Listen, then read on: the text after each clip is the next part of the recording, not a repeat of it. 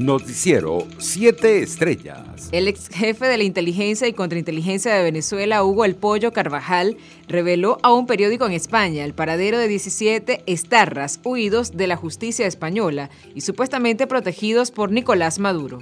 Se ordenó al servicio de inteligencia no perseguir a los miembros de la banda terrorista, manifestaron fuentes en su entorno a OK Diario. La población de Estarras en Venezuela es de aproximadamente una treintena de miembros, algunos de ellos deportados de Argelia y otros países. La mayoría vive en Caracas, Cumaná, Chichirivichi y otras zonas, señaló alias El Pollo Carvajal.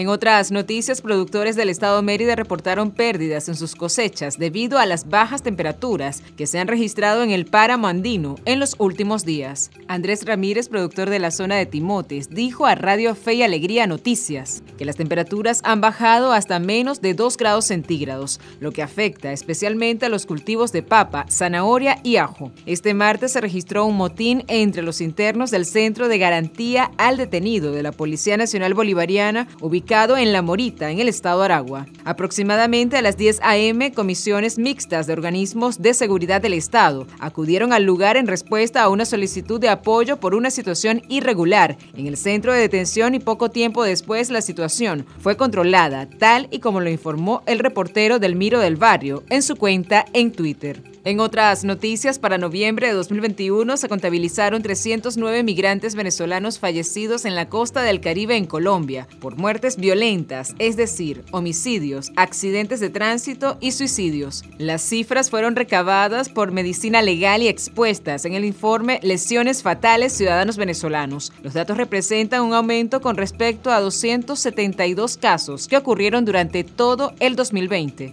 Internacionales. El Kremlin celebró las primeras conversaciones mantenidas a la víspera entre rusos y estadounidenses sobre Ucrania y la seguridad europea, aunque reconoció que es pronto para ser optimistas sobre posibles resultados. Merece una valoración positiva, dijo Dmitry Peskov, portavoz del presidente Vladimir Putin, pero todavía no hay muchas razones para ser optimistas.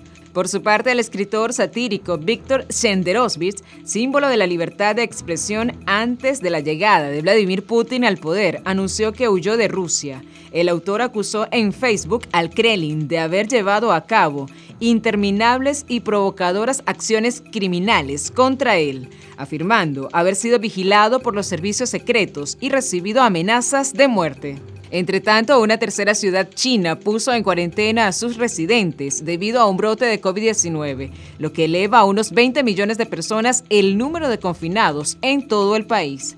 No está claro cuánto durará el cierre de Anjan, una población de 5.5 millones de habitantes. Por su parte, la Agencia Europea de Medicamentos subrayó este martes que en el futuro podríamos movernos hacia la posibilidad de que el virus sea endémico, como para ser tratado como una gripe, pero alertó de que no podemos olvidarnos de que ahora seguimos en una pandemia. Economía. América Latina crecerá un 2.6% en 2022 y un 2.7% en 2023, después de una fortísima recuperación del 6.7% el año pasado y se enfrenta a importantes riesgos como un aumento abrupto en la cantidad de casos de COVID-19, tensiones en la financiación y estrés relacionado con la deuda, vaticinó este martes el Banco Mundial.